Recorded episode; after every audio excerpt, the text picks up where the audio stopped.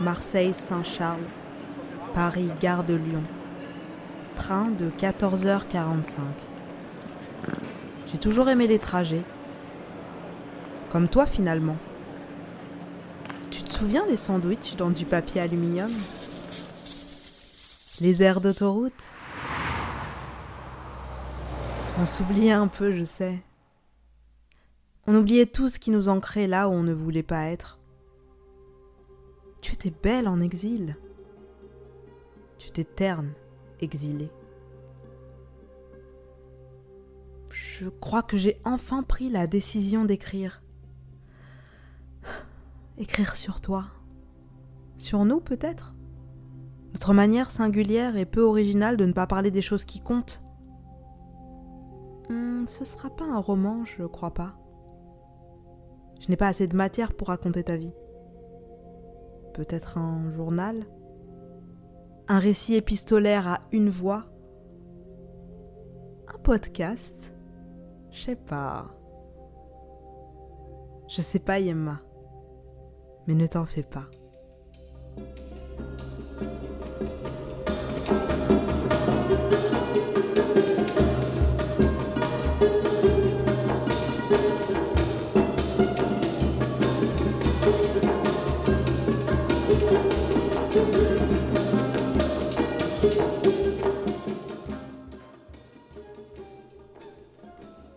Ne t'en fais pas pour la réputation, pour ce que je vais dire que je ne devrais pas. Ne t'inquiète pas au sujet des voisins. Certains ont oublié notre nom. Si, si, je t'assure. Ils ont oublié comment s'appelait cette dame qui avait six enfants et qui criait beaucoup. Beaucoup trop. Je ne raconterai pas le gênant, le déplacé, l'impudique. Je ne raconterai pas les taches de bouffe sur les devoirs maison, ces taches graisseuses sur les murs, ces traces de détresse, les petits bouts de secret coincés entre la cuve des toilettes et les canalisations, les mots qu'on ne pouvait pas prononcer à moins d'en inverser les syllabes pour que tu ne comprennes pas. Je n'écrirai que les élans d'amour contenus, les câlins étouffés à la frontière de la conscience, Personne ne pourrait comprendre. L'indicible flotte dans un nuage et embrume nos existences. Mais il vaut mieux ça que de faire éclater l'orage et que tout explose dans nos fondations. Je ne dirai rien d'édulcoré. Je tairai seulement l'origine de tes échymoses et des nôtres. Je me chargerai d'écrire et j'en prendrai la responsabilité.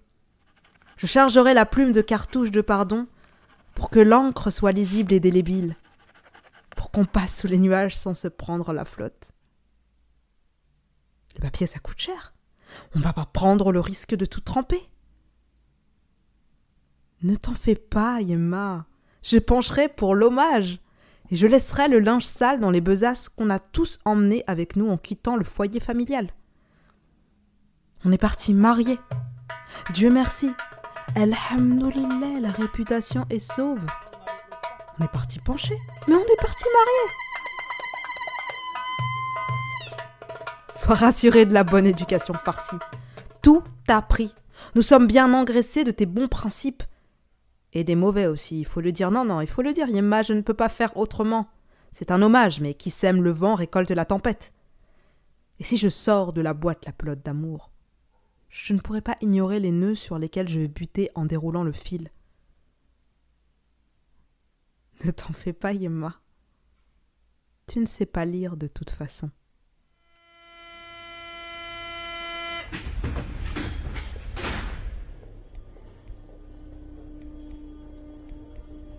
J'aime pas lire dans le RER, e ni dans l'avion.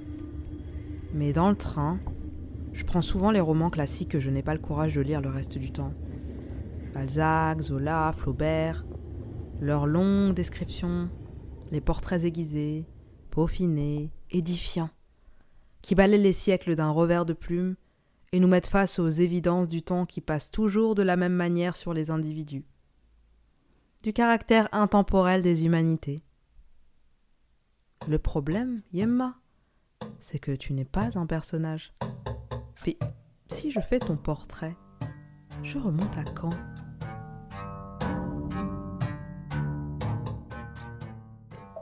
Me souviens que tu as commencé à vieillir beaucoup trop tôt. Tout a commencé sur tes mains. Je te voyais plier et replier ton index anxieusement et regarder tes articulations se scléroser. Zohra, ta propre mère, avait fini sa vie en se traînant, le dos parallèle au sol. Ce n'était pas beau de vieillir. Toi, tu as eu le privilège du diagnostic, du jargon médical. Les machines des cancéreux n'ont pas vu ton hijab, la chemise en coton qui dépasse de ta lèvre. Ils n'ont pas entendu les borborigmes de ton français cassé. L'appareil a scanné tes os rouillés et a transmis l'information à la dame en blouse blanche. Elle a dit Polyarthrite rhumatoïde. La grande a traduit Tu auras mal toute ta vie, maman, et tu vas perdre ton autonomie, peu à peu. Toi aussi, tu auras le dos parallèle au sol, et tes petits enfants forcés de t'embrasser te diront bonjour en serrant les dents. Tu vas devenir une vilaine sorcière, comme toutes les femmes. Mais tu n'as pas peur. Tu es croyante. Et surtout, tu es déjà vieille depuis toujours. À plusieurs échelons de vie, des personnes ont mutilé ta jeunesse. Des hommes souvent. Mais aussi toutes sortes de créatures. Quand tu es arrivé en France, tu as vu le regard des gens. Ils toisaient une étrangère, engrossée par un homme violent et rustre, un ouvrier, une femme sans âge, sans rêve, sans histoire, une femme en capacité de procréer. Oh, ces femmes-là, bonnes à profiter des aides sociales au vulve jusqu'au bout, elles dépassent la quarantaine et vomissent des gosses jusqu'à la trisomie.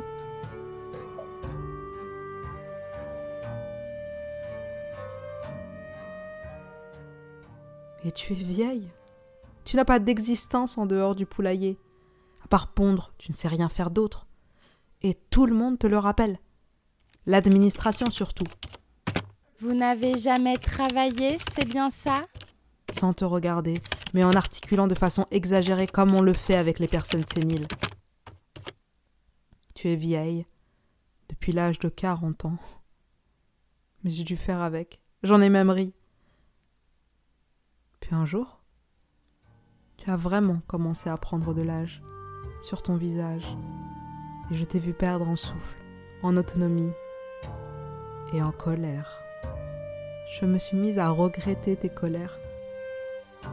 T'as commencé à oublier des choses, à empiler de vieux souvenirs dans des discours lancinants. Tu as laissé des étals s'empoussiérer. Mais toi qui étais si fait du logis.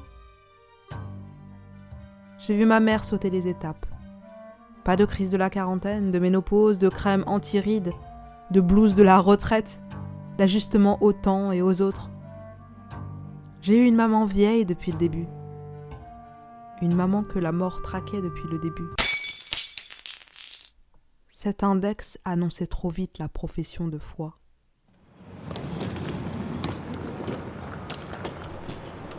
Bonjour madame, votre masque s'il vous plaît. Vous savez, c'est obligatoire, hein, je pourrais vous verbaliser. Ah, excusez-moi, pardon, je, je, le remets. C'est juste que j'étais, j'étais absorbée, j'étais en train d'écrire, voyez-vous. Ah, vous écrivez? Vous êtes, euh, comment on dit déjà, écrivaine? Bah, écrivaine, euh, je sais pas, j'ai, j'ai jamais rien publié, alors on peut pas vraiment dire que. Le gars lève le sourcil, puis me fait comprendre qu'il a d'autres passagers à engueuler. Pourquoi est-ce que je raconte ma vie à chaque fois? Le gars voulait sans doute être poli. Je gère mal l'embarras. Je peux y repenser des jours. Avec toi, Yemma, ça m'arrive souvent de me sentir embarrassée. Et je le gère encore moins bien. Surtout quand je t'accompagne au supermarché. Vous avez la carte de fidélité, madame? Maman, t'as la carte de fidélité? Oui, j'en ai. Attends, attends, madame. Ce moment embarrassant depuis toujours. La caissière attend, tu cherches confusément, farfouille dans ton sac en adressant des sourires gênés à l'hôtesse. Est-ce en contrefiche de tes explications de blédarde? Et c'est comme ça qu'elle te voit. D'habitude, toujours moi mettre la carte dans le portefeuille. Et de sourire encore une fois. Et de m'humilier toujours. Le pire, c'est quand tu tends un amas de pièces à la dame pour qu'elle compte à ta place. Comme si tu ne savais pas compter. Pourquoi est-ce que tu paniques toujours à la caisse du Leclerc? Mais c'est ton repère, le supermarché, tu devrais y être à ton aise. Moi aussi, j'adresse des sourires gênants à la caissière et je me justifie sans cesse pour l'accent à couper au couteau. Je ne supporte pas son soupir, son agacement. J'emploie un accent parfait, utilise un français beaucoup trop soigné, de telle sorte qu'elle comprenne qui tu es, qu'on est capable de bien s'exprimer dans la famille, de lui tenir tête. Eh bien, baisse les yeux, espèce de petite caissière de merde. arrête de regarder ma mère comme ça, je vais te le faire bouffer ton badge. Sandrine, qui sait rien faire d'autre que d'être appelée à la caisse centrale et faire rouler des piquettes sur un tapis poisseux. Oh, je deviens méchante. C'était un non-événement et je transpire comme si j'avais passé un examen. Toi aussi, Emma, pourquoi est-ce que tu nous infliges ça? Arrête d'avoir honte de toi un peu. Plus de 40 ans en France et tu t'excuses encore d'exister. Ça va durer encore longtemps ce cirque.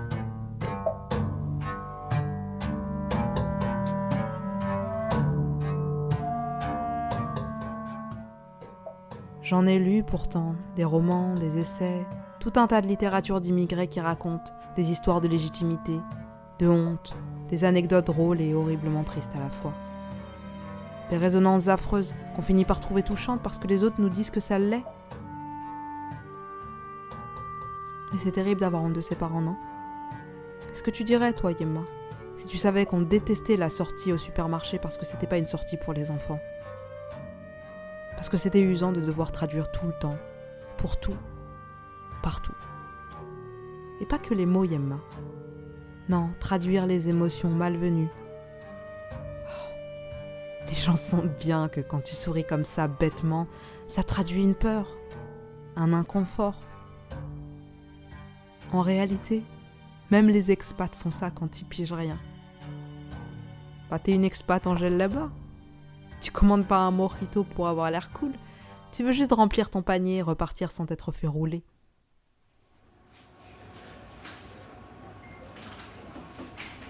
Avoir le courage de retourner au supermarché avec toi. Tenir ta petite main ridée. Payer tes courses.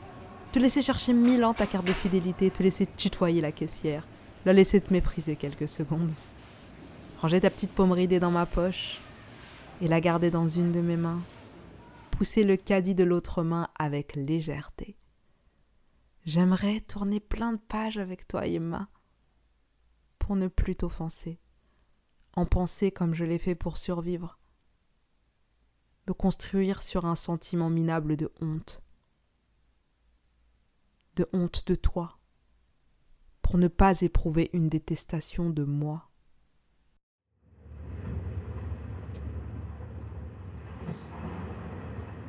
On va bientôt arriver. Tiens, j'ai presque pas regardé le paysage. Tu te souviens comme j'aimais regarder par la fenêtre dans le bus? Et toi, tu me mettais en garde. Comment tu feras quand je ne serai pas là pour te rappeler de demander l'arrêt? Faut que tu sois plus rêve, plus débrouillarde. Je ne serai pas toujours là. Et pourtant, toi aussi tu garé parfois en commentant l'itinéraire du bus, les travaux réalisés dans le quartier, la météo. Tu guettais les bourgeons des fleurs, ou les premières tentatives de givre sur les feuillages au matin lorsque tu m'accompagnais à l'école. Et encore aujourd'hui, tous les ans, tu attends avec la même ferveur ce foutu changement d'heure. L'heure d'hiver t'obsède. Quand est-ce qu'on changera d'heure? C'est bientôt le changement d'heure? Tu ne sais pas quand est-ce qu'on change d'heure? Mais non, c'est pas automatique. Sur le réveil, dans la voiture de ton père, sur ma montre, sur l'horloge de la cuisine. Est-ce que c'est pour jeûner les jours favorables, où le crépuscule caresse tellement l'aurore qu'on a la sensation d'être pieux facilement? J'ai cru cela. Un court moment. Car je sais bien pourquoi tu attends l'heure d'hiver. Pour attendre quelque chose. Tu attends toujours quelque chose. Les décorations Leclerc du coin. Première boule de Noël sur les étagères à l'entrée du magasin. Puis la fin des festivités. Commerciales. Les escargots en chocolat en promotion. Chaque année, la boîte trône sur la table de la salle à manger pendant plusieurs semaines. Jour de l'an, mardi gras, les jours fériés, à t'entendre, on croirait que tu es chrétienne. Des moments clés de ton quotidien pour te souvenir que tu es vivante et que le temps passe. Il est des matins qui durent des jours, des matins où la pauvreté annonce un temps de disette. Il est des jours qui se succèdent sans interruption dans cette maison au volet clos. Tu n'as jamais aimé la lumière du jour, a fait croire que le lendemain apportera quelque chose de neuf. Ce serait pourtant mentir de dire qu'il n'y a pas eu de changement en ces quarante-sept ans d'exil. Des naissances, des voyages au pays, des larmes, des fous rires salvateurs, des obtentions de brevets, de bac, de CAPES, de DEA, des dents de l'air ramassées par poignées, des menstruations maîtrisées par la pudeur, des déviations de comportement, des claques, des insultes, des projets, des absences de projets, des regrets, des remises en cause, des choix les plus fondamentaux. Et toujours cette question lancinante et assassine. Est-ce qu'on a bien fait de venir en France?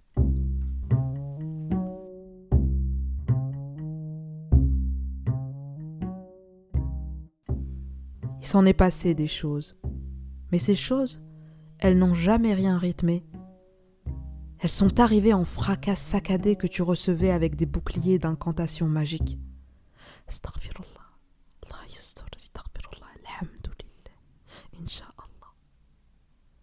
Tu peux remercier le calendrier chrétien d'avoir été un tel garde-fou contre les intempéries de nos vies. Il pouvait bien pleuvoir des décès à tout moment, mais tant que tu étais occupé à attendre la Saint-Glinglin, les angoisses se dissipaient. Je détestais cette manière d'attendre la mort, car c'était bien de cela qu'il s'agissait. On attendait que le temps balaie les sacro-saintes fêtes chrétiennes ou païennes. C'était moins douloureux de se dire c'est bientôt Noël que de se dire que d'une année à l'autre on s'était encore plus éloigné de nos rêves, et les uns des autres. Pourtant, ces derniers jours, je me suis surprise à regarder les lampadaires en allant chercher Younes à la crèche et à lui dire Tiens, ils vont bientôt accrocher les décorations de Noël. Chers passagers, votre train arrivera en gare de Paris-Gare de Lyon dans quelques minutes. C'est passé tellement vite. Le séjour à Marseille, le voyage en train, mon enfance. Le temps passé avec mes enfants et le temps passé avec toi, Emma. Il passe tellement vite. Tu te consoles toi aussi de la vie qui défile sous nos yeux incrédules. Tu me dis que la vie c'est rien. Denia Hachi. Tu me dis toujours que la vie c'est rien. Denia Hachi. J'en reviens toujours au dialecte. C'est ma langue maternelle et on en revient toujours au même point. Un bout de chair qui s'autodétruit puis se reconstitue à l'infini. Tout est rond, comme ton corps. La vie est épuisante, injuste, cynique et affreusement contente d'elle-même. Et toi, tu dis Denia Hachi, la vie c'est rien, j'aimerais bien te croire. Mais je vois autour de moi des voitures roulant à toute allure, des gens s'agiter pour remplir le frigo, la maison d'objets décoratifs, le temps de victoire personnelle et de plaisirs immédiats. Chaque fois que je m'abandonne au vide et à l'évidence du Denia Hachi, des gens qui n'ont jamais pris la peine de me dire bonjour viennent me secouer pour me convaincre que ça vaut le coup, qu'il fait beau aujourd'hui et que le happy hour commence dans dix minutes. Je ne bois même pas. Et je devrais me réjouir pour sauvegarder la bonne humeur et notre humanité. Tu es nul en psychologie. Tu veux juste que je sois une bonne croyante, que je prenne ce qu'il y a à prendre ici-bas, et que je fasse le bien. Tu es tordante parfois. Faire le bien, ce n'est pas une activité. Moi, je ne sais faire que des activités. Mettre un cube sur un autre, chaque jour, jusqu'à la fin de la semaine pour avoir le droit de partir en week-end et m'affaler sur le gros tas de contradictions qui grossit de jour en jour. Je ferai peut-être une lessive demain. Un jour viendra où tout ça aura du sens, et que je saurai que tu avais raison de considérer que la vie ce n'est rien, que je saurai que je suis passé à côté de tout, et qu'on était des milliers à être des imbéciles heureux. Yemma, ce n'est que toi. Il n'y en a pas d'autre. Comme une gamine qui pleure en apprenant que sa maman ne s'appelle pas maman, j'ai du mal à me dire que tu n'es pas éternelle. Tu vas mourir, Yemma. La douleur est déjà là, depuis toujours en fait. Le deuil a commencé lorsque j'ai pointé le nez hors de l'utérus. Je crois que c'est comme ça pour tout le monde. Et j'ai l'impression d'être l'enfant la plus abandonnée au monde. Pourtant j'ai la trentaine et j'ai encore ma maman. Je t'aime. Et t'aimer, c'était trembler toujours.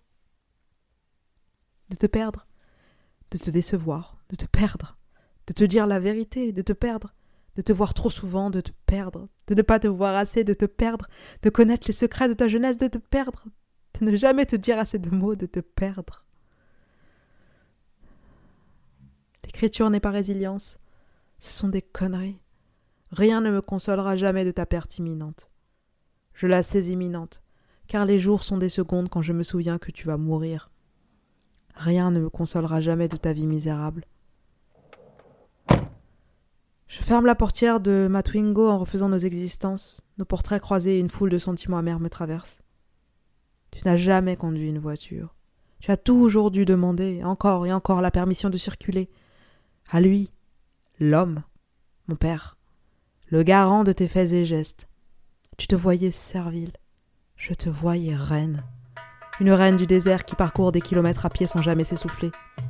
Une héroïne épique, un sabre sous la gandora, et un caddie roulant avec quelques pommes de terre et une demi-douzaine d'oignons.